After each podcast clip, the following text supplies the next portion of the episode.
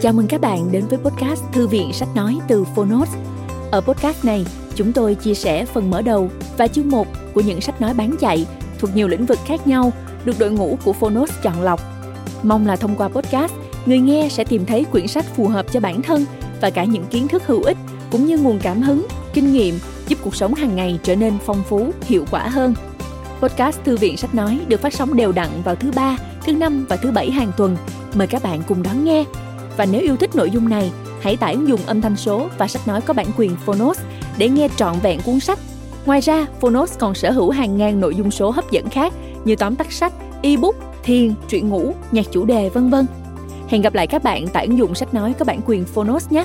Còn bây giờ, hãy cùng lắng nghe cuốn sách của ngày hôm nay.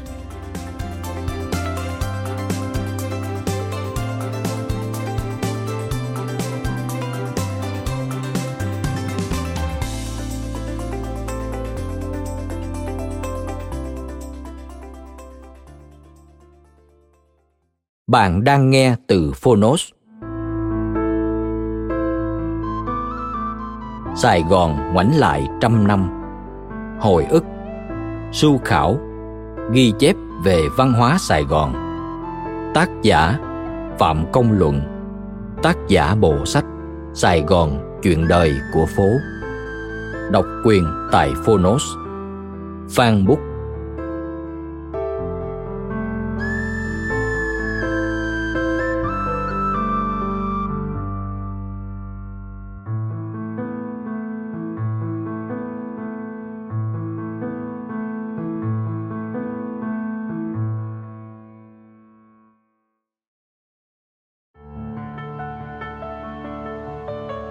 Chào bạn, tôi là Phạm Công Luận, tác giả cuốn sách Sài Gòn ngoảnh lại trăm năm. Bạn đang nghe giọng nói của chính tôi từ Phonos. Quyển sách này được sáng tác dựa trên vốn sống và trải nghiệm của tôi trên mảnh đất Sài Gòn. Thông qua tác phẩm, bạn sẽ được dịp nhìn lại Sài Gòn của những tháng ngày xưa cũ. Đó có thể là câu chuyện về nhà cửa, trang phục, lối sống, nghề nghiệp mưu sinh của thị dân nhiều tầng lớp, là sự gia nhập và đóng góp của những người xứ khác khi đến với mảnh đất này Tôi mong rằng với quyển Sài Gòn ngoảnh lại trăm năm, bạn sẽ được dịp ngoảnh lại để chiêm ngưỡng những nét đẹp của đời sống văn hóa một thời Sài Gòn qua từng bước phát triển để trở thành một thành phố hiện đại và năng động ngày nay. Cảm ơn Phonos vì đã cùng tôi đưa phiên bản sách nói này đến với bạn. Chúc bạn có thêm hứng thú khi nghe nội dung cuốn sách Sài Gòn ngoảnh lại trăm năm.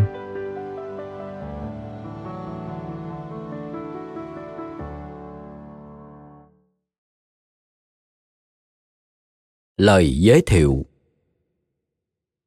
Cùng thính giả vẫn miệt mài và công kỹ trong cuộc kiếm tìm, kể lại những câu chuyện Sài Gòn. Nhưng Phạm Công Luận qua cuốn sách này đã chọn một lối đi có vẻ lý tính hơn, không còn là những tản văn tập hợp, mà theo một cấu trúc được sắp xếp, trình bày có tính hệ thống. Trong cái hệ thống được dựng lên như một sa bàn phổ quát đó, từng cảnh vật con người, lối sống, phong tục và ký ức cộng đồng phố xá được đặt vào khéo léo. Chỗ chấm phá, chỗ nhấn nhá, chỗ thì tự nhiên tái hiện. Điều quan trọng nhất, cảm xúc với người và đất. Cái tình với nơi chốn trên câu chữ không hề vơi đi.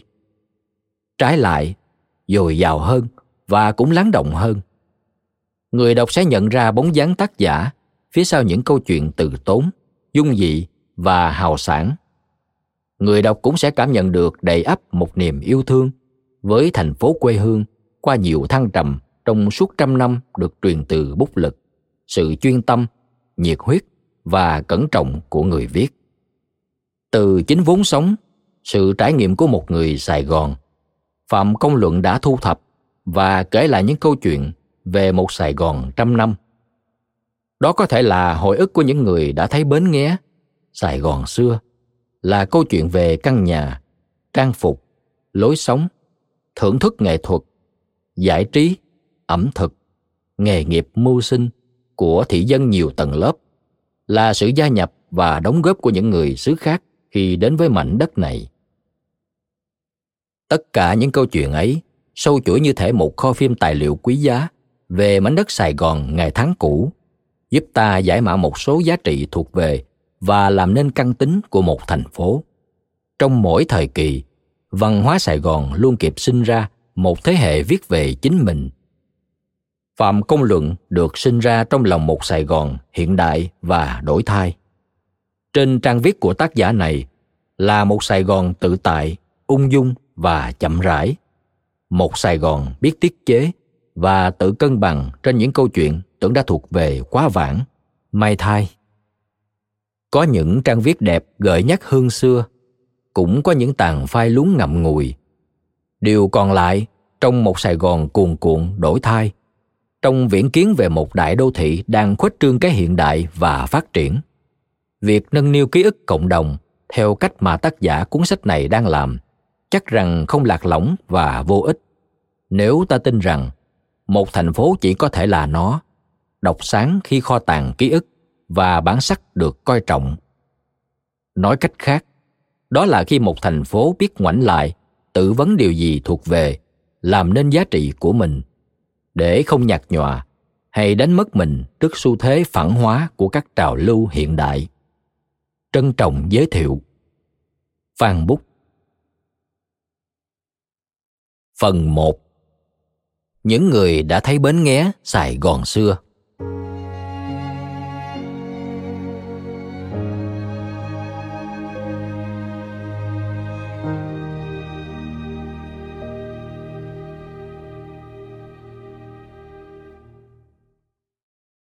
Các đoạn phim về Sài Gòn ở giai đoạn đầu thế kỷ 20 cho đến năm 1945 có vài cảnh sinh hoạt trên đường phố làm dậy trong tôi suy nghĩ về người thân của mình đã sống. Trong phim, nhà thờ Đức Bà khi ấy không khác bây giờ, nhưng chạy ngang qua nó là những chiếc xe kéo theo sau người phu đội nón lá gầy nhôm. Bây giờ không còn nữa. Thời mà xe bò có mái che đi qua những căn nhà xây kiểu Pháp Hoa cầu kỳ trong chợ lớn. Thời mà đàn ông bận bộ quần áo dài, đội nón nỉ, đi bộ tất tưởi vào chợ, đám con nít đánh giày bẽn lẽn khi được mời ăn kem. Chàng thiếu niên bào đá bán ly đá nhận tưới siro cho bầy con nít trên đường phố. Ta được nghe cả âm thanh tiếng hát cải lương của nghệ sĩ Năm Phỉ ở thập niên 1920. Tiếng nói lao sao trên đường phố với giọng còn quê trớt của người nhập cư thời đó. Thân thương và cảm động. Ở đâu đó cách chợ bến thành vài cây số, mẹ ta đang học chữ hán qua cuốn tam tự kinh. Cha ta đang mê mẩn mớ truyện tàu ở nhà in nguyễn văn viết trên đường dorme. Nay là đường mạc thị bưởi. Ông ngoại ta còn thích lang thang trên catinat nay là đường đồng khởi xăm soi mới dĩa hát binh Pháp gửi tàu thủy vừa qua tới. Chúng ta, những kẻ hậu sinh, cho dù có gốc gác ở đây hay là dân nhập cư, hẳn có mong muốn được biết về cuộc sống của người dân thành phố này thuở xa xưa, trên dưới trăm năm trước và xa hơn nữa. Đó không là cảm xúc tò mò hay hoài cổ đơn thuần, mà để hiểu được chính ta và tìm kiếm nguồn sức mạnh tinh thần cho phép ta đối mặt với tương lai với những thứ cần và không cần gìn giữ hiếm khi có được chuyện kể về cuộc sống người dân bình thường ở thành phố này khoảng giữa thế kỷ 19 trở về trước. Khi người Pháp chưa áp đặt chế độ thuộc địa, ngoại trừ trong ít bài viết của một số ít người nước ngoài đến khám phá hay truyền đạo bằng cái nhìn thoáng qua và theo hệ quy chiếu của người phương Tây. Lúc đó, phía chợ lớn còn mang tên Sài Gòn và khu trung tâm Sài Gòn bấy giờ được gọi là Bến Nghé. Thành phố lúc ấy chỉ trên dưới trăm ngàn dân, không có mấy công trình xây cất quy mô. Dân chúng còn ở trong nhà tranh vách lá, dọc theo bờ sông Sài Gòn có nhiều nhà sàn. Ở cuối đường Catinat, nơi bến phà Thủ Thiêm vẫn còn nhà Thủy Cát, nhà tắm lương tạ cho vua dùng. Đường trên đi từ Sài Gòn đến chợ lớn, bắt đầu từ khu tòa án ngày nay, xưa gọi là xóm vườn mít. Gần đó là chợ cây gia còm. Từ đó đi về hướng chợ lớn là chợ đuổi, bán vải, hiện chỉ còn cái tên ngay gốc cách mạng tháng 8, Võ Văn Tần ngày nay. Đường Thuận Kiều đi qua chợ cây gia thằng Mọi và chợ Điều Khiển. Đi xa hơn sẽ qua cánh đồng mã đó là những cái tên từ thời Tổng trấn Lê Văn Duyệt còn cai trị miền Nam. Sau khi ông mất, sự kiện Lê Văn Khôi nổi lên làm thay đổi sâu sắc Sài Gòn, Bến Nghé. Đến khi người Pháp vào Đông Dương, thành phố Sài Gòn được thành lập và nhanh chóng phát triển, trở thành một trong hai đô thị quan trọng nhất Việt Nam. Tờ báo Tết xưa, báo Cách mạng Quốc gia ra đời cũng đã hơn 60 năm, năm 1957. May mắn ghi lại một ký ức còn xưa hơn nhiều. Ký giả Thanh Hùng phỏng vấn một nhân chứng đã thấy được Sài Gòn xưa ở nửa đầu thế kỷ 19, thời vua Thiệu Trị, khi Sài Gòn là bến nghé. Người được phỏng vấn là cụ bà Lê Thị Huê, nhà ở số 547A, con đường lớn xóm Bàn Cờ, nay thuộc quận 3. Không rõ bây giờ là đường nào trong khu này. Lúc kể chuyện, cụ đã 115 tuổi. Bà cụ còn tỉnh táo, có thể nói chuyện rành mạch. Sự kết hợp giữa hai người khiến câu chuyện trong mạch thời gian từ năm 1842, tức năm bà cụ ra đời, có thể đến được với chúng ta. Khi ký giả trên đường tìm đến nhà cụ Huê, ông thấy người ta bày sạp hàng buôn bán lạc vặt trước nhà, nên lối đi vào khá chen chúc. Nhà cụ Huê trước có tấm bảng hiệu kẻ hai chữ Hải Hoài. Cụ Huê đang ngồi lẩm nhẩm như đọc kinh khi khách đến. Kế bên cụ có một ông già khoảng chừng hơn 70 tuổi, hôm hem nằm ngủ trên bộ ván gần đó. Ông già đó là con trai của cụ Huê. Sau khi được ông con trai, lúc này đã thức dậy, kê sát vào tai mẹ cho biết có nhà báo đến thăm. Cụ Huê đồng ý tiếp chuyện khách. Nhìn bề ngoài, cụ không đến nỗi quá già lão. Tóc của cụ còn chỗ đen chỗ trắng, da mồi. Mắt cụ còn tinh, cử chỉ còn khỏe mạnh, nói chuyện còn rành rẽ, nhưng tai nghe không tốt. Đôi lúc người con phải kề vào tai mà nhắc lại lời nhà báo. Người con trai tên là Trần Văn Mạnh, không lập gia đình, đạp xích lô nuôi mẹ.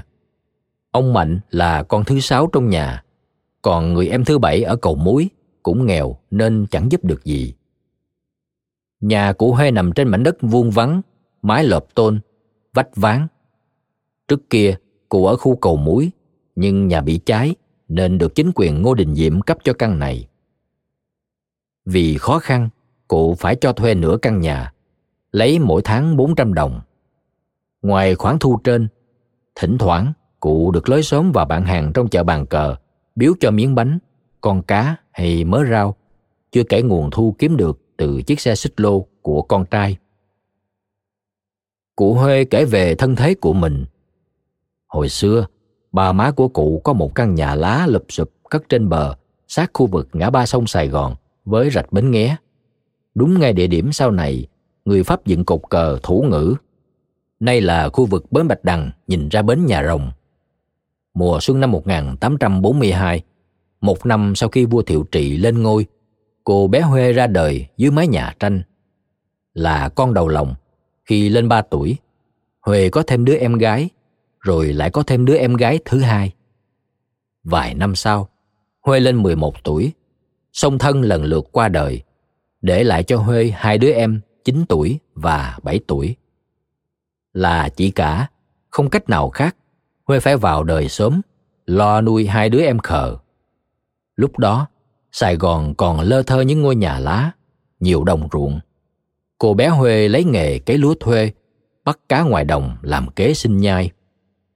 Đến năm Huê được 18 tuổi, 1860, hai em gái của cô được bà cô và bà dì mang về nuôi, còn cô kết duyên với ông Trần Văn Thú. Lấy nhau một thời gian, ông Thú đầu quân vào lính, dần già lên chức đội sáu. Nhờ vậy, cuộc sống của cô khi ấy đã là bà Huê đỡ vất vả hơn trước. Nhưng bà vẫn giữ nếp sống tiện tặng. Hàng ngày, ông thú tay súng vai gươm vào đồn, bà ra đồng cày cấy, bắt cá. Cuộc sống gia đình giản dị nhưng hạnh phúc. Bà Huê sinh cho ông tất cả 13 người con trai. Đến khoảng năm 1936 đến năm 1937, không nhớ chính xác. Ông Thú từ trần, đám con cái chỉ có ba đứa ở lại với bà. Mười đứa còn lại đi theo người Pháp từ khi lớn lên. Trong ba người con ở lại, người thứ ba thọ 80 tuổi mới chết năm qua, còn lại hai người như đã nói ở trên. Khi ký giả hỏi một câu thường được đặt ra đối với người sống đại thọ là bí quyết để được như vậy, cụ Huê cho biết khi về già thường ăn cháo, thỉnh thoảng mới ăn cơm. Món cụ ưa thích là trái cây, cháo trắng và sữa. Còn lúc trẻ có gì ăn nấy, cơm rau móng ngày hai bữa. Từ nhỏ đến lúc hơn trăm tuổi, cụ bệnh nặng ba lần, còn thỉnh thoảng nhức đầu chóng mặt, uống vài viên thuốc là hết. Ký giả Thanh Hùng cho rằng bí quyết sống thọ của cụ ở đây chính là sự thanh đạm trong ăn uống. Quan sát nhà cụ Huê, ký giả thấy có điều đặc biệt là trong nhà vừa có khám thờ bài ảnh Chúa Giêsu, vừa có một bàn thờ để bát hương, bài vị và ảnh Đức Phật Thích Ca. Bà cụ giải thích Trước kia các cụ tôi theo đạo Phật và chồng tôi cũng thờ Phật. Sau tôi suy nghĩ, nước ta có hai tôn giáo chính là Phật giáo và Thiên Chúa giáo. Hai đạo cùng khuyên người ta làm điều lành, tránh điều dữ. Vì thế, tôi thờ cả Chúa, cả Phật. Ngày Chủ nhật tôi cầu kinh, ngày rằm và mùng một tôi niệm Phật. Phật và Chúa phù hộ cho tôi sống lâu, cũng có lẽ phải. Cụ cười, phô bộ hàm không còn chiếc răng nào, chỉ còn nú đỏ nhẵn thính. Cụ Huê kể về những cái Tết ở Sài Gòn thời còn nhỏ. Sài Gòn thời gian đó có hơn 100 năm trước, tính đến năm 1957, có tên là Bến Nghé. Đồng lúa và đất hoang cỏ mọc chiếm 2 phần 3 diện tích. Đêm 30 Tết, người Bến Nghé thức dậy thắp nhang đón giao thừa trong tiếng ếch kêu, cốc nghiến răng, mũi vo ve, tạo nên khung cảnh nhộn nhịp, nhưng thật ra là ghê rợn. Ngày đó, dân Bến Nghé truyền miệng rằng ai đi ra đường trong đêm giao thừa sẽ bị ma bắt đưa xuống rạch Bến Nghé. Vậy nên ai nấy không dám ra khỏi nhà sau 9 giờ tối. Ngoài đường giờ đó chỉ có bầy đom đóm và họa hoàng lắm mới có một nhóm lính đi tuần mang theo hai ba bó đuốc lớn vừa để soi đường vừa khỏi sợ ma nhát rồi dẫn xuống rạch.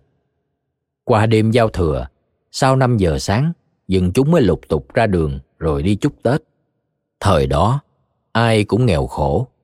Đến ngày Tết cũng thiếu ăn, tới nỗi buổi trưa mùng 1 đã phải ra ruộng mò cua, bắt cá để có cái ăn cùng với vài ngọn rau dưa bứt ngoài vườn.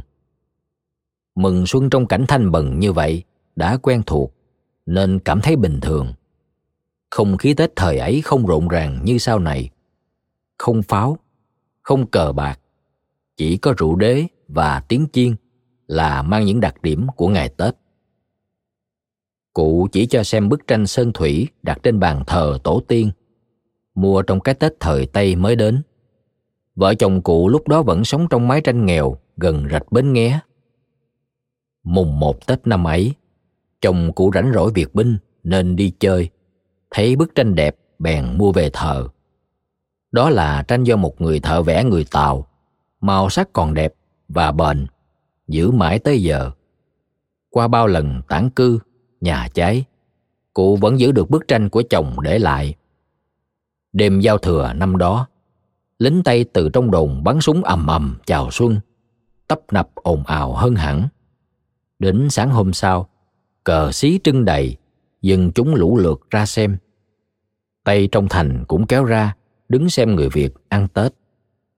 Tuy nhộn nhịp như vậy, cụ không dám ở nhà, phải chạy tuốt vô chợ lớn ở nhà ông đốc phủ hương. Vì chồng trước đi lính cho nhà Nguyễn, chống tay nên sợ họ bắt đi. Trước khi khách ra về, cụ Huê nói rằng mình rất sung sướng được sống trong cảnh thái bình. Tết năm nay ắt là vui lắm. Tôi cầu Phật, lại Chúa cho dân mạnh nước giàu. Câu chuyện này lượt lại từ bài báo Ngày Xuân đi thăm cụ già nhất nước Việt Nam có kèm một ảnh chân dung in không rõ. Tác giả không đưa ra những bằng chứng chứng minh tuổi chính xác của bà cụ, nhưng có thể đúng như cụ nói, căn cứ vào những chuyện cũ đã trải qua, qua từng mốc thời gian. Đến đầu thập niên 1930, một ký giả tên là Yên Sơn từ miền Bắc vào sống ở Sài Gòn. Từ đôi mắt quan sát của người ở xứ khác đến, ông ghi nhận tỉ mỉ cuộc sống đời thường của xã hội Sài Gòn. Cách nay gần 90 năm và ngẫu nhiên trở thành nhân chứng về thời kỳ đó. Ra tới Hà Nội, ông tổ chức một buổi diễn thuyết cho người ngoài ấy biết. Nhiều người thích thú và cũng có những ý kiến phản đối vì so sánh Nam Bắc nghe không thuận tai. Hà Thành Ngọ Báo ghi nhận lại và đăng tới mấy kỳ năm 1933, số 1715, 1718 và 1719, bài viết Phong tục và tiếng nói Nam Kỳ. Ban đầu, ông hơi thất vọng về phụ nữ Nam Kỳ thời đó. Không phải về nhan sắc, mà vì hầu như ai cũng xỉa răng bằng thuốc như thuốc lào ngoài Bắc. Ngậm và xỉa khá lượm thượm, trông như bị sưng môi, vẩu răng. Khi dự đám dỗ, ông tưởng Nam Bắc cúng kiến, lễ bái giống nhau. Nhưng ông nhận thấy người Nam Kỳ cúng kiến đơn giản và ít tốn kém hơn. Lại không có lệ mời người quen, trừ anh em, bà con trong họ. Lời khấn vái thì nôm na, rõ ràng, không lầm rầm, nhỏ to, lôi thôi. Cách mời bà con đến cũng khác. Đại khái, ngày hôm nay nhà có cúng kỵ, anh em hoặc chú cô nhớ đến giờ đó lại ăn. Còn vào ăn tuy có nói chuyện, nhưng ít để dây cà ra dây muốn. Phần nhiều ăn no rồi mới nói chuyện. Vì nếu tôi đoán chẳng lầm, họ sợ để đồ ăn nguội mất ngon. Ông Yên Sơn nhận thấy món ăn trong Nam có một số giống món ngoài Bắc như thịt kho, cành mướp, khoai tây xào thịt bò, canh hoa hiên nấu giò, vân vân. Khi vo gạo thì đổ gạo và nước vào nồi đất có quai sách như cái son, gọi là tay cầm, rồi lấy tay vò bóp chứ không vo bằng giá, tức là rá. Ông thấy không nhà nào nấu cơm bằng nồi đồng hoặc nồi đất như ngoài Bắc, chỉ nấu bằng tay cầm hoặc nồi gan.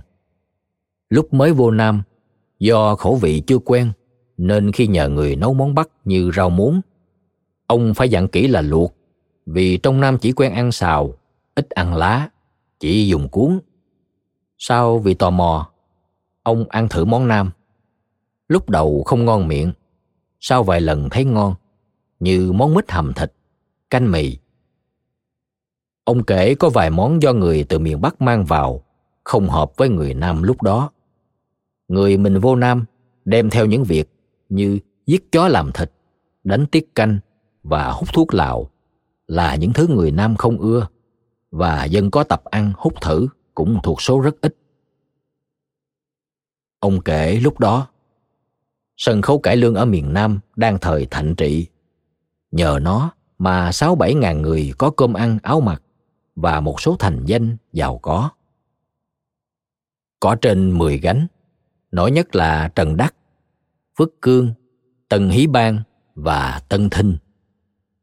Các gánh thường đi hát ở lục tỉnh, tức là đồng bằng sông Cửu Long. Mỗi nơi vài bữa hoặc một tuần là quay về Sài Gòn, nơi kiếm tiền nhiều nhất. Nhờ vậy, họ mới dám thuê nhà hát Tây rộng rãi, sang trọng dù rất đắt. Chủ gánh ở Nam Kỳ thường có học và sẵn tiền vì lập gánh tốn bạc triệu. Gánh Huỳnh Kỳ lúc mới lập dám bỏ mấy ngàn đồng Đông Dương để chuộc cô Phùng Há từ Tân Hí Ban về. Phải sắm áo quần, mua thuyền lớn để chở đồ đạc, đào kép đi diễn. Phải mua phong cảnh sơn thủy tại Pháp, trả lương cao cho nghệ sĩ giỏi như Năm Châu, Bảy Nhiêu, Tư Chơi, Năm Phỉ. Riêng tiền sắm xe hơi, mua áo giày cho cô Phùng Há cũng đủ kinh ngạc. Chi phí cao như vậy nên các cánh hát chỉ thích hát tại Sài Gòn. Về thể thao, thanh niên Nam Kỳ đã có tiếng hâm mộ thể thao nên không chủ nhật nào là không có cuộc thi đá bóng hoặc chơi quần vợt. Họ tập luyện sốt sắng hơn ngoài ta, tức miền Bắc. Thì lẽ tự nhiên là họ phải có nhiều tay chiếm giải quán quân như chim, dao. phụ nữ trong Nam không tập luyện thể thao vì sợ dư luận chỉ trích như ngoài Bắc. Việc lái xe hơi lại là sự thường với họ. Hễ nhà nào chồng có xe hơi thì vợ biết cầm tay lái. Ông nhận xét anh em Nam Kỳ theo Tây không hội hè, đồng bóng, không ăn Tết lòng vòng và lễ chùa luôn trong ba tháng xuân như ngoài Bắc. Tết đoan ngọ và Tết tháng 8 đối với họ thật là chẳng có quan niệm gì nên họ đã gần muốn bỏ. Điều ông ngạc nhiên, Tết nguyên đáng đáng lẽ ở nơi đô hội như Sài Gòn thì phải vui vẻ, mà sự không ngờ Sài Gòn chỉ được vui vẻ ồn ào trong mấy ngày trước Tết vì nhờ có cảnh buôn bán tấp nập. Người đi sắm Tết, kẻ đi coi người ở chung quanh chợ Bến Thành là nơi xưa nay đã có tiếng đông vui nhất, chớ không phải riêng gì ngày Tết mới đông vui. Ba ngày Tết ở Sài Gòn có phần buồn hơn ở lục tỉnh, vì phần đông những người làm ăn ở Sài Gòn đều là quê quán ở lục tỉnh, nên cứ đến ngày Tết họ mới rủ nhau tản mát mỗi người đi một nơi. Người Nam được cái tính tốt là không tin dị đoan, mà cho có tin cũng là số ít. Ngày Tết họ không có lệ kiên như sợ xấu vía tới sông nhà người quen, để người ta phải dông cả năm. Đến sự chúc mừng của họ cũng giản dị và thành thực. Nói ít mà có nghĩa lý dễ nghe hơn ngoài Bắc. Ngoài ra, không kể giàu nghèo, trước cửa nhà nào cũng trồng trong chậu hoặc dưới đất những cây cúc vàng thọ vàng thẫm hoặc màu gà đỏ chóe. Còn đồ ăn Tết, trừ cơm rượu, thịt bánh ra, thì có hai món khác hẳn ngoài Bắc là rưa, tức là dưa hấu, và nước chanh, tức là nước chanh. Đi thăm người quen ngày Tết mà không ăn uống gì lót lòng trước.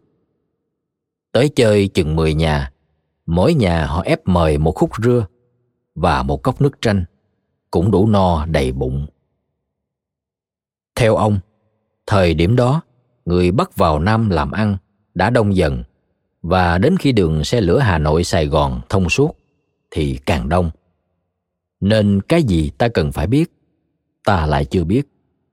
Tự nhiên ta gặp dịp muốn biết sao ta lại chẳng muốn biết?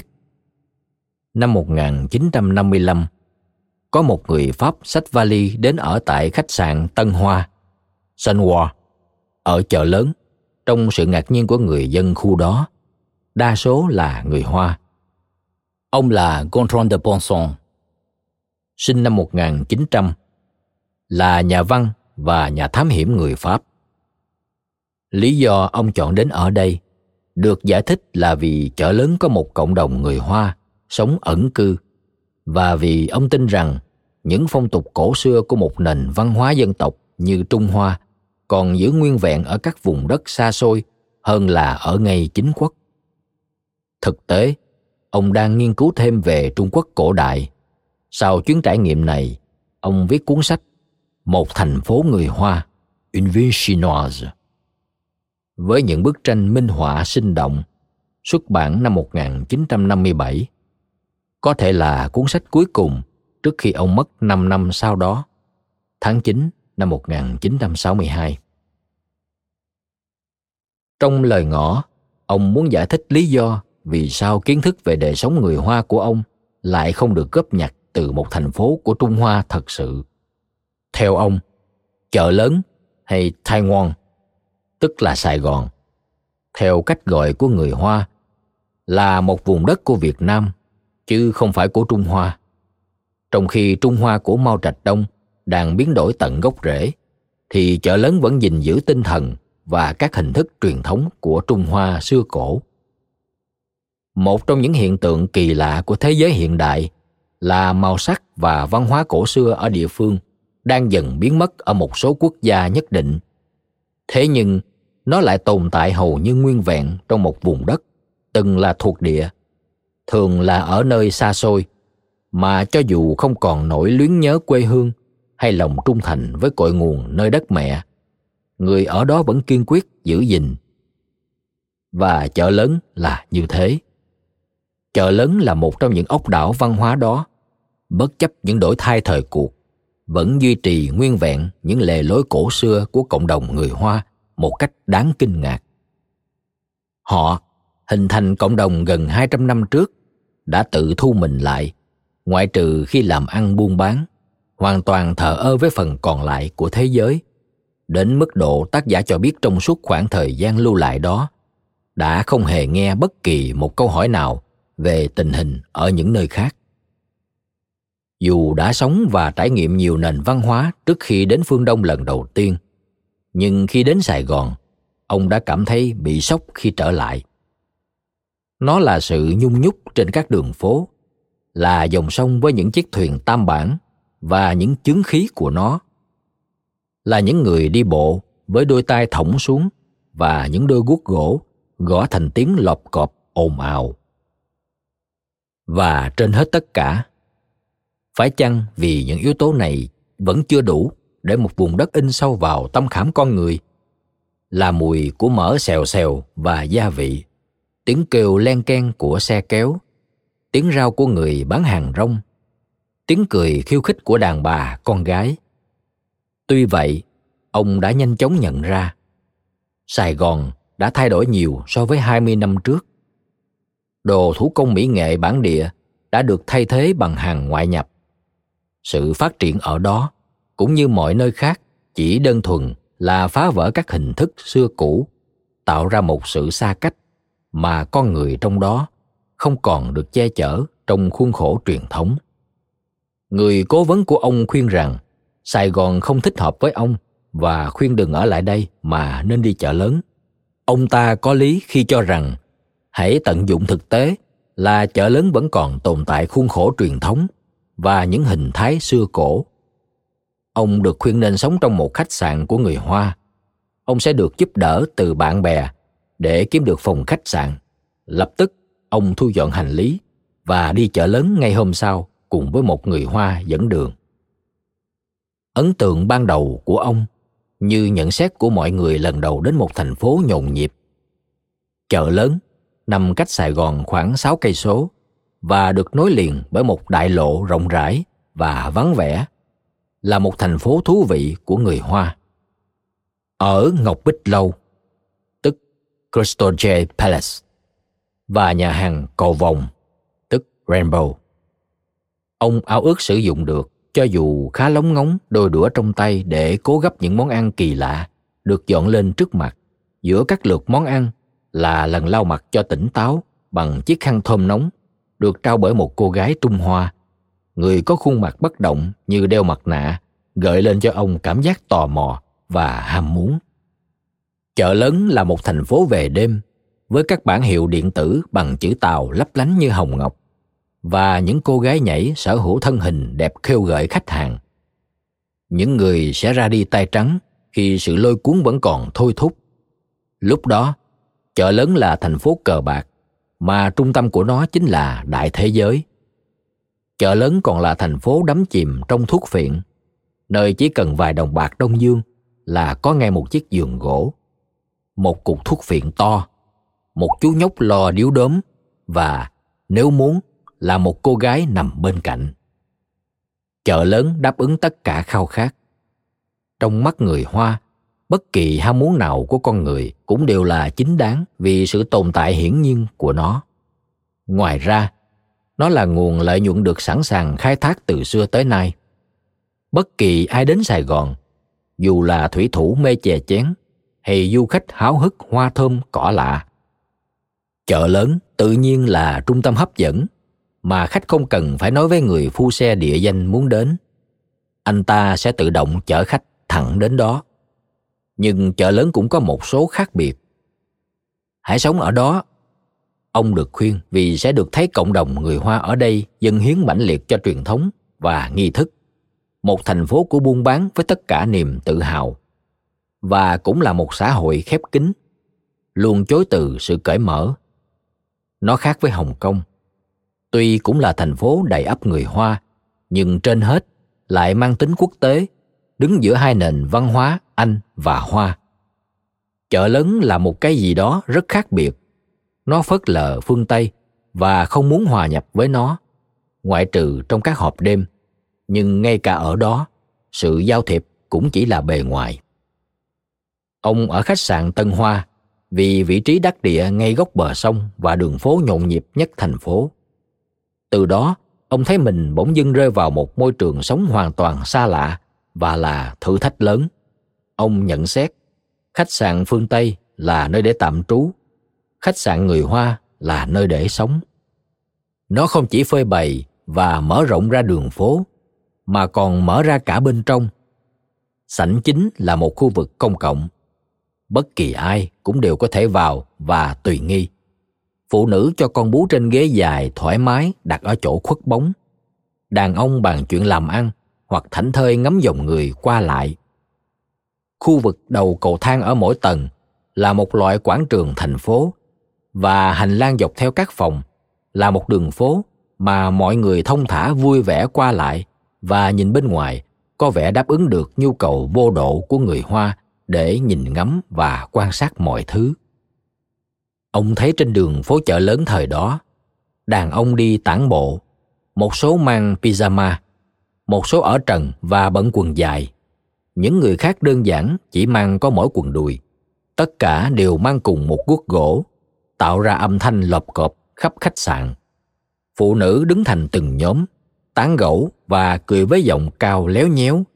Những đứa bé con hầu hết đều cởi truồng, chạy nhảy lung tung và sau đó nằm xuống ngủ ngay trên sàn gạch. Rồi thức dậy trong phút chốc và quay lại trò chơi của chúng. Khách sạn như một thành phố thu nhỏ đầy tiếng ồn ào, đủ các loại hoạt động khác nhau, bốc đủ loại mùi, từ mùi nước tiểu cho đến mùi hăng của xà mộc. Mùi mỡ nóng, tiếng xèo xèo của lòng heo, hình như là một món ăn được ưa thích và mùi mồ hôi người. Thật sự là một khách sạn lớn, nơi tất cả hoạt động của con người đều có thể thực hiện tùy thích như là nhà ở, văn phòng, sòng bạc, tiệm giặt và ổ thuốc phiện hòa quyện vào nhau có chút thất vọng và bối rối đối với Ponson. Ông đã luôn nghĩ là người Hoa tao nhã hơn trong cách sống, nhưng ở thời điểm đó, họ lẫn quẩn khắp nơi, ở trần đi lang thang, nằm xuống bất kể nơi nào, thoải mái gãi bụng hay gãi chân, khạc nhổ tùy thích. Đi tiểu trong một cái máng đặt trong sảnh được lắp đặt cho mục đích đó. Ông cũng đã từng nghĩ người Hoa điềm tĩnh và lạnh lùng. Nhưng giờ đây, chỉ cần mâu thuẫn tí xíu là một cuộc nói chuyện nhẹ nhàng sẽ trở thành to tiếng và ồn ào. Tôi đã nghĩ là họ có cảm giác mùi vị rất tinh tế nhưng bây giờ thấy họ hầu như không thèm quan tâm hỗn hợp các loại mùi tổm lộm lan tỏa khắp nơi. Tôi đã nghĩ rằng họ là người lặng lẽ nhưng xung quanh là một khung cảnh om sòm. Tiếng kêu la đinh tai nhức óc tiếng đập của quân bài mặt trượt. Tiếng kêu thét của máy hát phát ra đủ loại âm nhạc tàu. và con người ở đây chẳng những không cảm thấy phiền bởi tiếng ồn, mà còn có vẻ thật sự thích nó. Khi thấy giá phòng quá cao, ông thẳng thắn bày tỏ sự ngạc nhiên với người bạn ngay lúc vừa gặp nhau khi anh ta xuống từ sài gòn. Anh ấy giải thích. Bạn được giới thiệu là nhà văn và nhà văn là người có đẳng cấp rất cao trong giai tầng xã hội trung hoa. Họ thậm chí còn cao hơn cả người cha, vì cho dù người cha tạo ra xác thịt, học giả tạo ra tâm hồn. Nếu họ áp dụng mức giá đặc biệt, là vì họ muốn tỏ lòng tôn trọng địa vị của bạn, họ sẽ làm bạn tự ái khi đưa ra một mức giá thấp hơn. Ngoài đường phố chợ lớn, ông thấy những cô hầu gái người hoa đi bộ nhanh nhẹn trên đường với quần lụa đen áo xanh nhạt biếm tóc được tết chải cẩn thận và với cây dù quen thuộc cấp ở thắt lưng. Một khía cạnh khác về sinh khí của người Hoa đã được hé lộ vào buổi tối khi ông đến chợ lớn. Vì người đàn ông giới thiệu ông với viên quản lý của Tân Hoa đã ân cần mời tham dự bữa ăn tối tại một nhà hàng cùng với bạn bè của ông ta. Đó là một đặc ân của họ, ông ta nói, để được gặp gỡ nhà văn nổi tiếng là bạn. Tôi đảm bảo họ sẽ rất vui mừng. Chuyện này là sự giả tạo thuần túy, nhưng phép lịch sử của người hoa buộc ông phải nhận lời. Trải nghiệm này ông đã có ở hồng kông.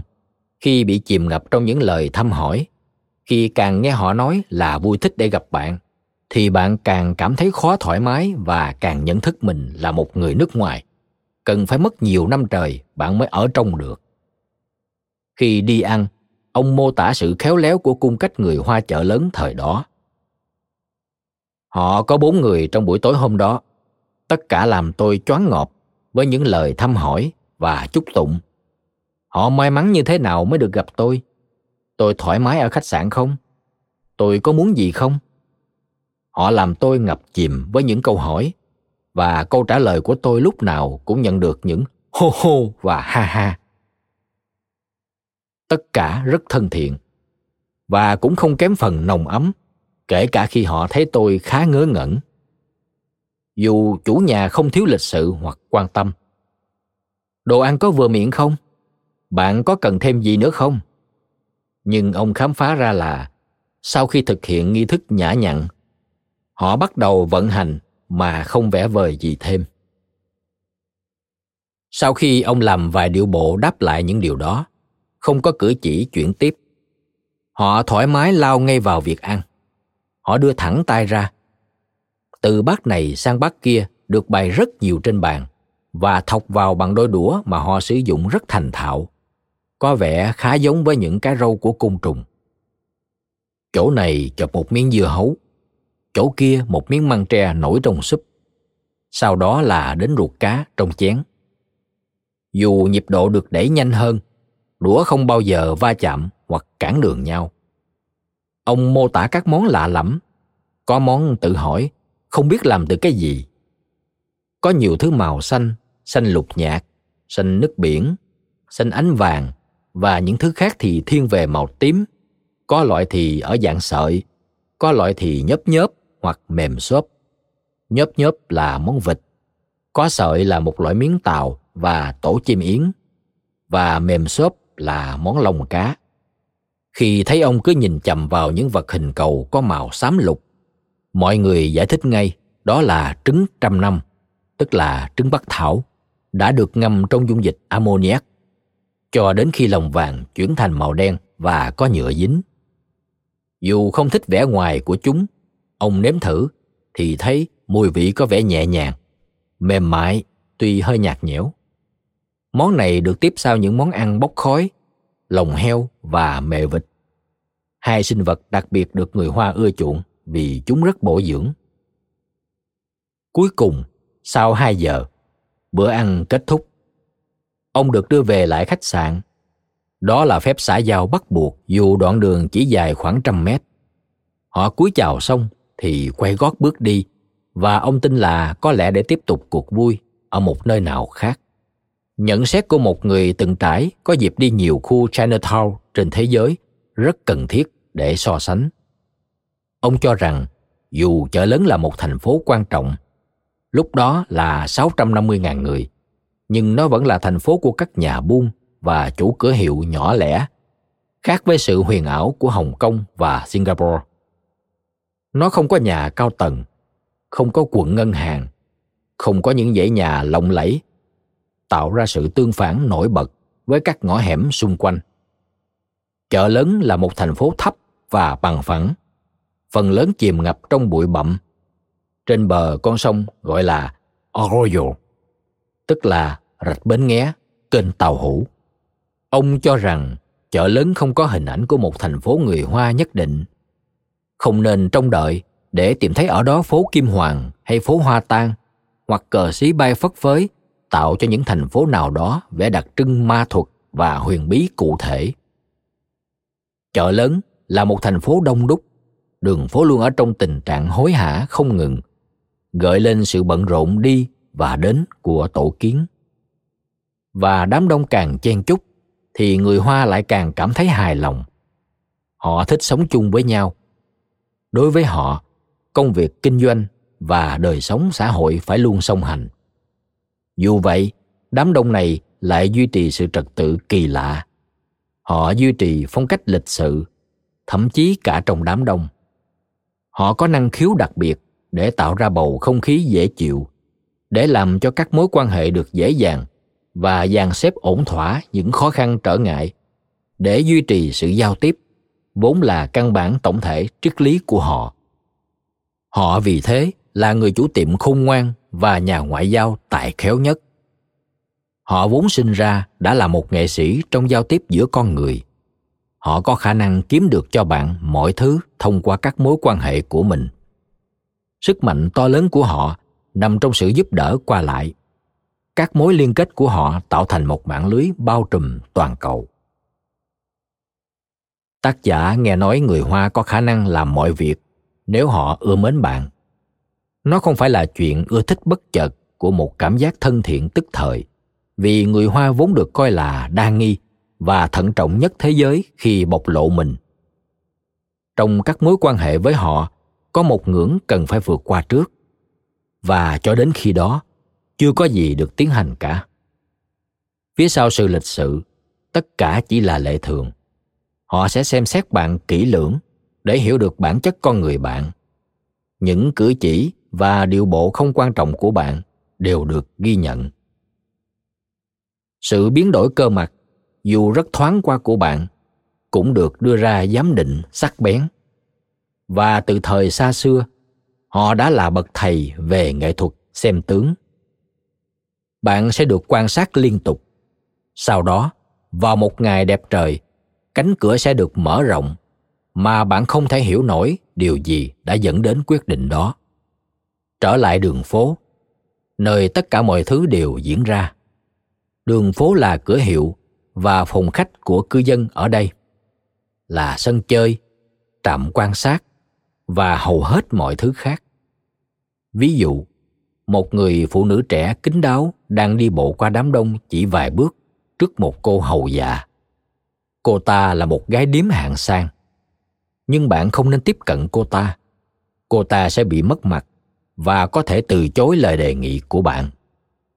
Bạn cần phải tiếp xúc người phụ nữ đi sau cô ta để ngỏ lời và thảo luận theo kiểu dè dặt về khả năng, giá cả và những chi tiết khác.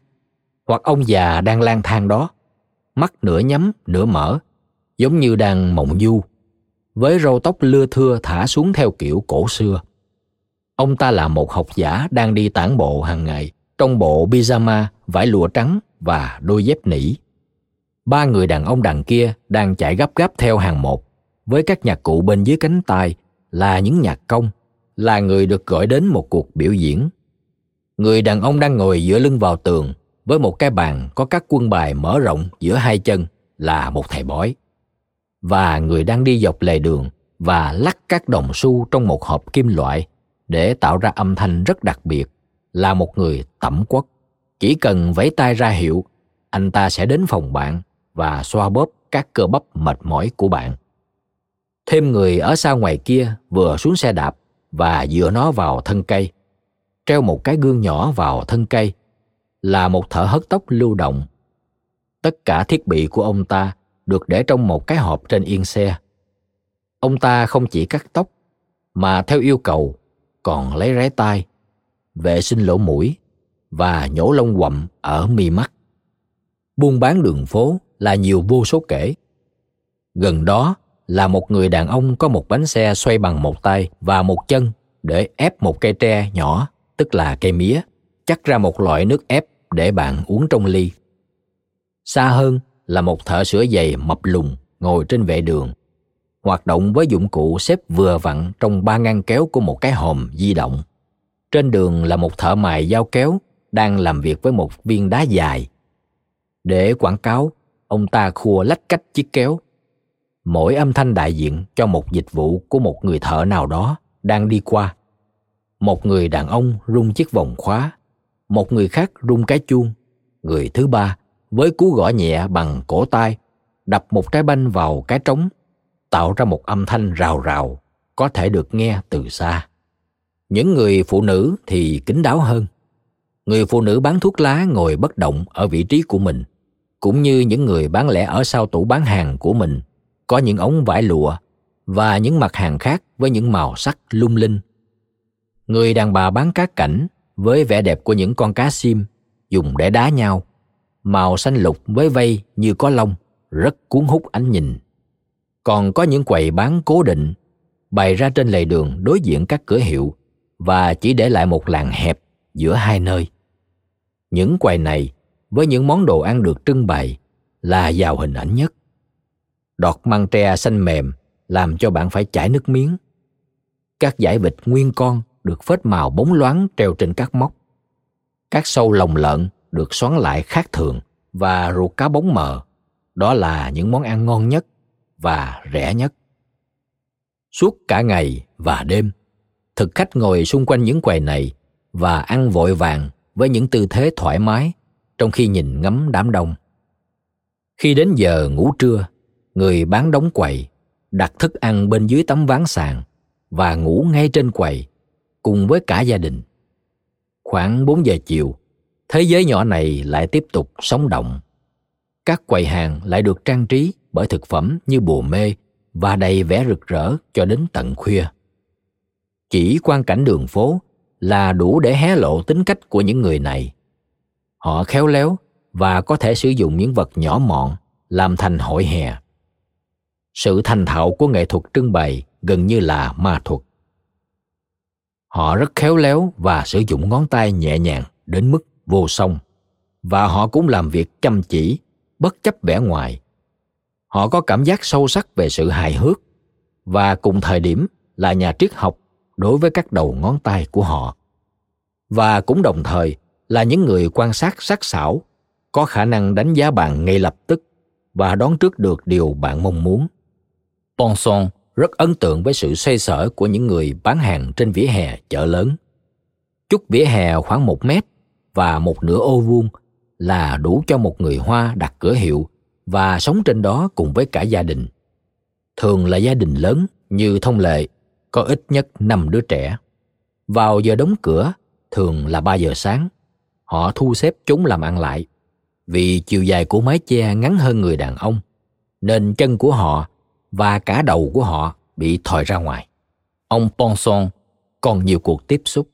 Căn cứ vào mô tả của ông trong cuốn sách này, có thể cho là ông đã gặp gỡ họa sĩ Đới Ngoạn Quân, một họa sĩ gốc Hoa chuyên chạm khắc trên ngà và có biệt tài chạm khắc hình và chữ trên những vật rất nhỏ như trên hạt gạo. Một học giả mà ông được tiếp xúc được gọi là ông Lý. Có thể là học giả Lý Văn Hùng một học giả lai Hoa Việt rất nổi tiếng ở chợ lớn và có cả những thầy thuốc bắc khám bệnh cho ông. Trước năm 1973, còn nhiều người Mỹ ở Sài Gòn. Ra đường là thấy họ đi từng nhóm hai ba người trên vỉa hè hoặc ngồi trên xe jeep phóng trên đường. Anh em nhà tôi chỉ biết những người xa lạ ấy qua những món đồ từ đất nước họ mang sang. Những đồ vật ấy thơm phức và trông rất tân tiến, cứng cáp và đẹp đẽ từ vỏ đến ruột. Má tôi mua lại hàng hóa của người Mỹ, có vợ hay người yêu là người Việt, gồm những thứ như bột giặt, xà bông thơm, bộ tách ấm nhật, bộ đồ sứ bày bàn ăn, đồ hộp các loại. Họ mua chúng ở cửa hàng PX với giá rẻ, rồi đưa cho vợ hay người yêu bán lại giá cao hơn ăn chênh lệch. Nói thêm, cửa hàng PX, tức Post Exchange, hệ thống phân phối hàng hóa dành cho quân đội Mỹ tại nhiều tỉnh thành miền Nam Việt Nam. Quay lại nội dung chính. Người bình thường ít khi tiếp xúc với họ, trừ những người làm nhân viên sở Mỹ và giới quân đội. Dân Sài Gòn bình thản làm ăn, giao dịch với nhau, không quan tâm đến mấy ông Mỹ to cao, bận đồ lính hay thường phục, da đen hay da trắng. Việc ai nấy lo ba má tôi và các anh chị lớn không mấy khi nhắc chuyện gì liên quan đến những người Mỹ, bấy giờ và cả sau này. Tuy nhiên, với người Pháp thì khác. Người Pháp thực dân cai trị xứ thuộc địa này, nên mọi lĩnh vực cuộc sống họ đều có mặt. Chung quanh làng Phú Nhuận, dấu vết của họ vẫn còn để lại. Có người lấy vợ Việt, có người làm hương cả. Ở ngã ba ông Tạ hay trên sông phía cầu Bông, họ đóng đồn bốt cao để kiểm soát các con đường từ phía tây bắc đi vào nội thành Sài Gòn. Họ có cả nghĩa địa riêng cho lính Tây ở khu Bảy Hiền. Họ ra báo tiếng Tây, có câu lạc bộ nguy nga ở vườn ông Thượng. Đó là trong cái nhìn của người dân bình thường, chứ cả thành phố Sài Gòn hiện đại lúc đó với bao dinh thự, biệt thự, không do tay xây nên thì không ra hình ra dáng như bây giờ. má tôi là con gái Khánh Hội. Năm 1941, lấy chồng ở tận Tân Thạnh Đông, miệt Củ Chi. Cho đến bây giờ, tôi vẫn chưa hiểu vì sao, mới 17 tuổi, con gái Sài Gòn trắng trẻo và đẹp như bà, chưa mấy khi ra khỏi căn nhà ở quận tư, lại đi lấy chồng xa như vậy. Khi chồng đưa bà về làng Tân Thành Đông, bà còn đẹp hơn. Sắc đẹp của thiếu phụ trẻ đang trong hạnh phúc mới, đến nỗi bà con Tân Thành Đông xúm lại xem mặt và kể chuyện khắp làng. Lấy nhau xong, bà cùng chồng đi khắp lục tỉnh, vừa hoạt động bí mật, vừa dạy nghề dệt vải. Rồi họ về lại Củ Chi, sống cho đến năm 1945. Ông chồng vì muốn bảo vệ đồng đội và tài liệu bí mật đã không chạy trốn cùng vợ con mà cố quay lại làng để rồi bị lính Tây bắn chết trong một trận càn. Đó là cú sốc đầu tiên khi má tôi đối diện với thảm kịch lớn của đời mình. Những người lính Pháp đóng đồn bốt ở đó hung dữ và sẵn sàng xả súng khi nghi ngờ ai đó chống đối họ, khác hẳn những ông Tây lịch sự là sếp của ông ngoại tôi ở sở Hỏa Sa. Cũng không giống những bác sĩ người Pháp ân cần ở nhà thương de Jean de la Patrie, tức là bệnh viện Sài Gòn sau này, cứu chữa cho cậu Linh, anh của má tôi khi ông chữa bệnh ở đó. Chiến sự bùng nổ, lính Tây cùng lính Việt lùng sục bắt bớ người tình nghi là Việt Minh bất kể ngày đêm. Vì sinh kế, má và bà ngoại mở quán cốc tại nhà bán đồ lặt vặt và khách hàng chủ yếu vẫn là lính Tây. Tuổi còn xuân sắc lại quá chồng nên bà không yên với đám lính tha hương. Mỗi ngày chúng lượn lờ mua đồ và tán tỉnh. Cuối cùng, bà trốn chạy, gửi con ở lại nhà chồng để sang thủ dầu một tìm việc kiếm tiền nuôi con. Có lần nhớ đứa con duy nhất là anh On. Má về Củ Chi đòi đưa con đi theo, nhưng mẹ chồng không đồng ý. Bà đành trở về thủ dầu một một mình và gặp vận xui. Hôm đó là một ngày kỷ niệm của Việt Minh, nên Tây kéo lính về cạn. Má về tới bến đò cùng ba người phụ nữ khác, trong đó có hai bà đang hoạt động bí mật. Hai bà đó trên đường đi nhét tài liệu vào người, thì bị hai tên lính Pháp bên kia bờ đất đặt ống dòm nhìn thấy. Đò cập bến, cả bốn người đều bị bắt. Riêng má bị tình nghi là về Củ Chi đưa tin cho quân kháng chiến, nên bị tra khảo một trận thừa sống thiếu chết. Khổ nổi sau này, khi trở về, bà lại bị bên kháng chiến nghi là người chỉ điểm cho Tây về bố. Chúng bắt bà nằm trên con ngựa, tức là cái ghế hai chân dùng để kê ván. Cột mớ tóc dài vào chân ngựa rồi đổ nước xà bông vào miệng, đạp cho ọc nước ra, rồi tra khảo tiếp. Má ngất đi tỉnh lại mấy lần, không khai gì cả. Vì bà không hoạt động, có gì để mà khai? Cuối cùng, chúng thả bà, nhưng tiếp tục cho mật vụ theo dõi. Một bữa khác, sau khi đã về lại quê chồng ở Củ Chi, bà bị một gã lính Tây rượt chạy trối chết. Hôm đó trời nóng, bà sắn quần lên bắp đùi, mặc áo tai phòng để giả gạo một mình. Bỗng nhiên, với linh cảm của phụ nữ, bà giật mình ngoái lại thấy tên lính Tây đang đứng nhìn lom lom từ sau lưng. Thằng Tây không biết nói tiếng Việt, ra hiệu cho bà là bằng lòng lấy hắn thì hắn sẽ lo cho mọi thứ. Một tay hắn ra dấu, một tay lâm lâm trái lựu đạn. Bà hoảng, quăng chạy cái ầm, rồi tuôn chạy, là toán lên. Buổi trưa vắng lặng, nhà nhà đều ra đồng hoặc đóng cửa vì sợ liên lụy, không ai dám lên tiếng. Bà chạy trên đường vắng, cát lún dưới chân, thằng tay mắt đỏ sòng sọc, tay lâm lâm trái lựu đạn rượt theo. Bà vừa chạy vừa lẩm bẩm gọi tên chồng phù hộ, nhưng đã ra tới đường đất đỏ rồi, vẫn không thấy bóng người. Thời may, bỗng dưng xuất hiện một người phụ nữ là Thiếm Bảy Liêm. Người hàng xóm đang là đoàn trưởng phụ nữ lúc bấy giờ. Thím này nói tiếng Pháp giỏi và dạng dĩ. Thím chạy ngay đến, táo bạo chặn tên đính tay lại và nói một tràng, vừa nói vừa hô tay liên tục. Không biết thím thuyết phục thế nào mà cuối cùng hắn bỏ đi. Má vừa cảm ơn thím xong là chạy u về nhà, sợ đến phát bệnh luôn. Tỉnh ra, bà cảm thấy không thể trụ nổi ở đó nữa vì sống căng thẳng từng ngày. Bà cảnh giác hơn, không dám để bóng sắc tự nhiên bẹo hình bẹo dạng thiên hạ. Dù sao, vẫn phải phụ gia đình kiếm sống. Bà phải mang lụa của nhà chồng vừa dệt xong đi nhuộm. Đến lò nhuộm, phải qua mấy con đường vắng, nên bà lấy lọ nghẹ trét lên mặt mũi cho đen đúa, miệng nhai trầu ngõm ngoẻm, phun cốt trầu đỏ lòm, mặc bộ đồ lãnh đen, lấy khăn trùm kín đầu. Vừa đi, bà vừa vái vong hồn chồng phù hộ cho được an lành nuôi con. Bà sống lùi lủi trong những ngày tháng đó, hầu như quên hẳn những ngày ở Khánh Hội quận Tư với cha mẹ. Ăn cơm bằng chén sứ ngoạn ngọc, cổ đeo kiền vàng, và thỉnh thoảng đi xe kéo dọc theo con kinh, ngắm cầu ông lãnh mới xây. Về tới Phú Nhuận, lúc đó còn là một xã nhỏ ở quận Tân Bình, vắng vẻ với nhiều biệt thự và bãi đất trống, rẫy cải của người Tiều. Khu chợ ga đường Đỗ Tấn Phong còn là bãi đỏ cao.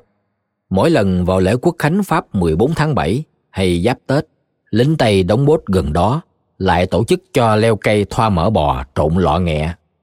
Họ treo quà lủng lẳng trên đầu ngọn tre, rồi bôi lọ nghẹ cùng mỡ khắp thân tre cho trai tráng người Việt leo lấy quà.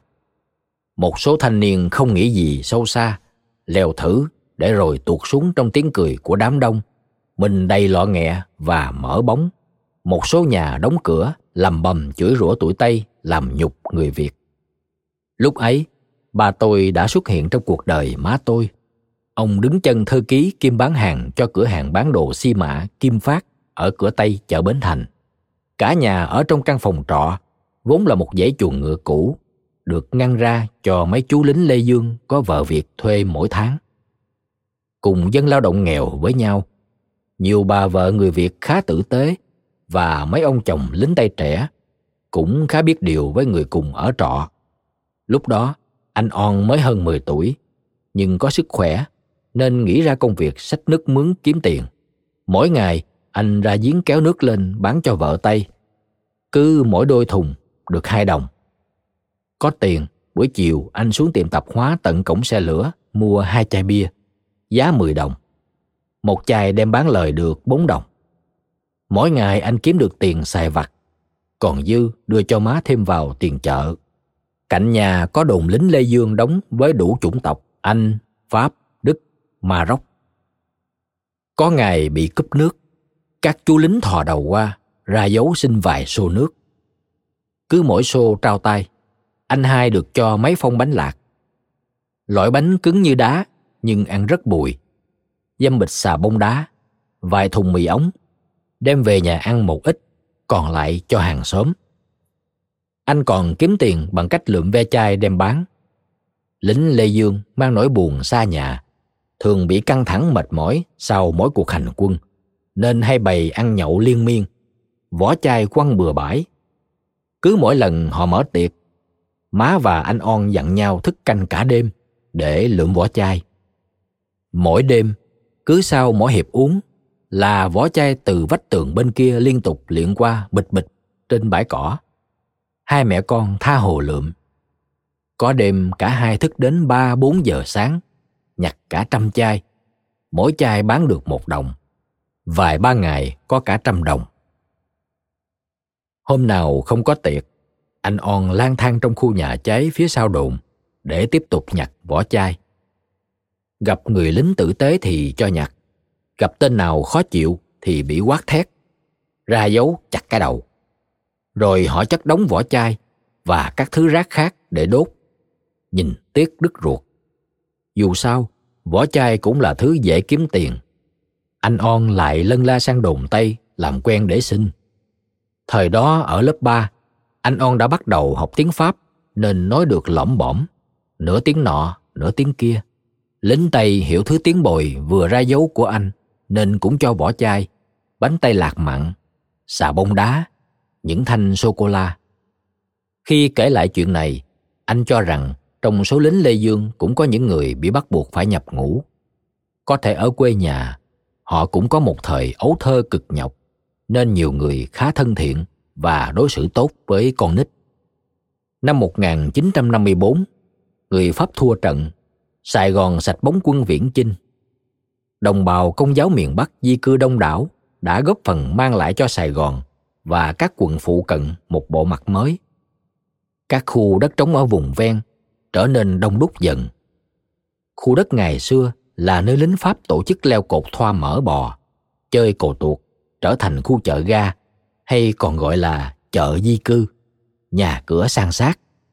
Phía chợ đuổi, trên vỉa hè, bày ê hề sách tiếng Pháp từ các tủ sách gia đình với công chức Pháp tuôn ra. Nhiều cơ quan của chính quyền Pháp và những cơ sở làm ăn của họ rút đi. Ba má tôi ổn định việc buôn bán, tạo dựng được cuộc sống khá hơn và mua được nhà. Quá khứ nhọc nhằn lùi xa, sự hiện diện của những người Pháp ở Sài Gòn hay các vùng quê mà ông bà đã sống là những người trí thức hay đám lính cục súc tàn bạo ngày càng nhòa đi trong ký ức của họ và của anh On chỉ mới mười mấy tuổi.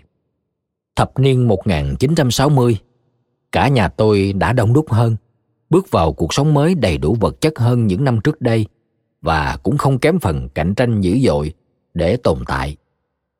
Những khó khăn còn kéo dài ở nhiều năm sau đó, cho dù không còn ông Tây thực dân nào nghênh ngang trên đường phố.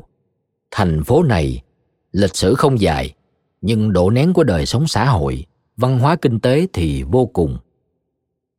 Vài câu chuyện cũ của những người đã từng thấy một thành phố xưa cùng ký ức riêng tư trong gia đình người viết để góp thêm kho ký ức chung trong cái nhìn ngoảnh lại về đời sống thành phố này trăm năm vừa qua. Mời bạn xem ảnh tư liệu phần 1 được đính kèm trên ứng dụng. Cảm ơn các bạn đã lắng nghe podcast Thư viện Sách Nói. Podcast này được sản xuất bởi Phonos, ứng dụng sách nói có bản quyền và âm thanh số dành cho người Việt. Hẹn gặp lại ở những tập tiếp theo.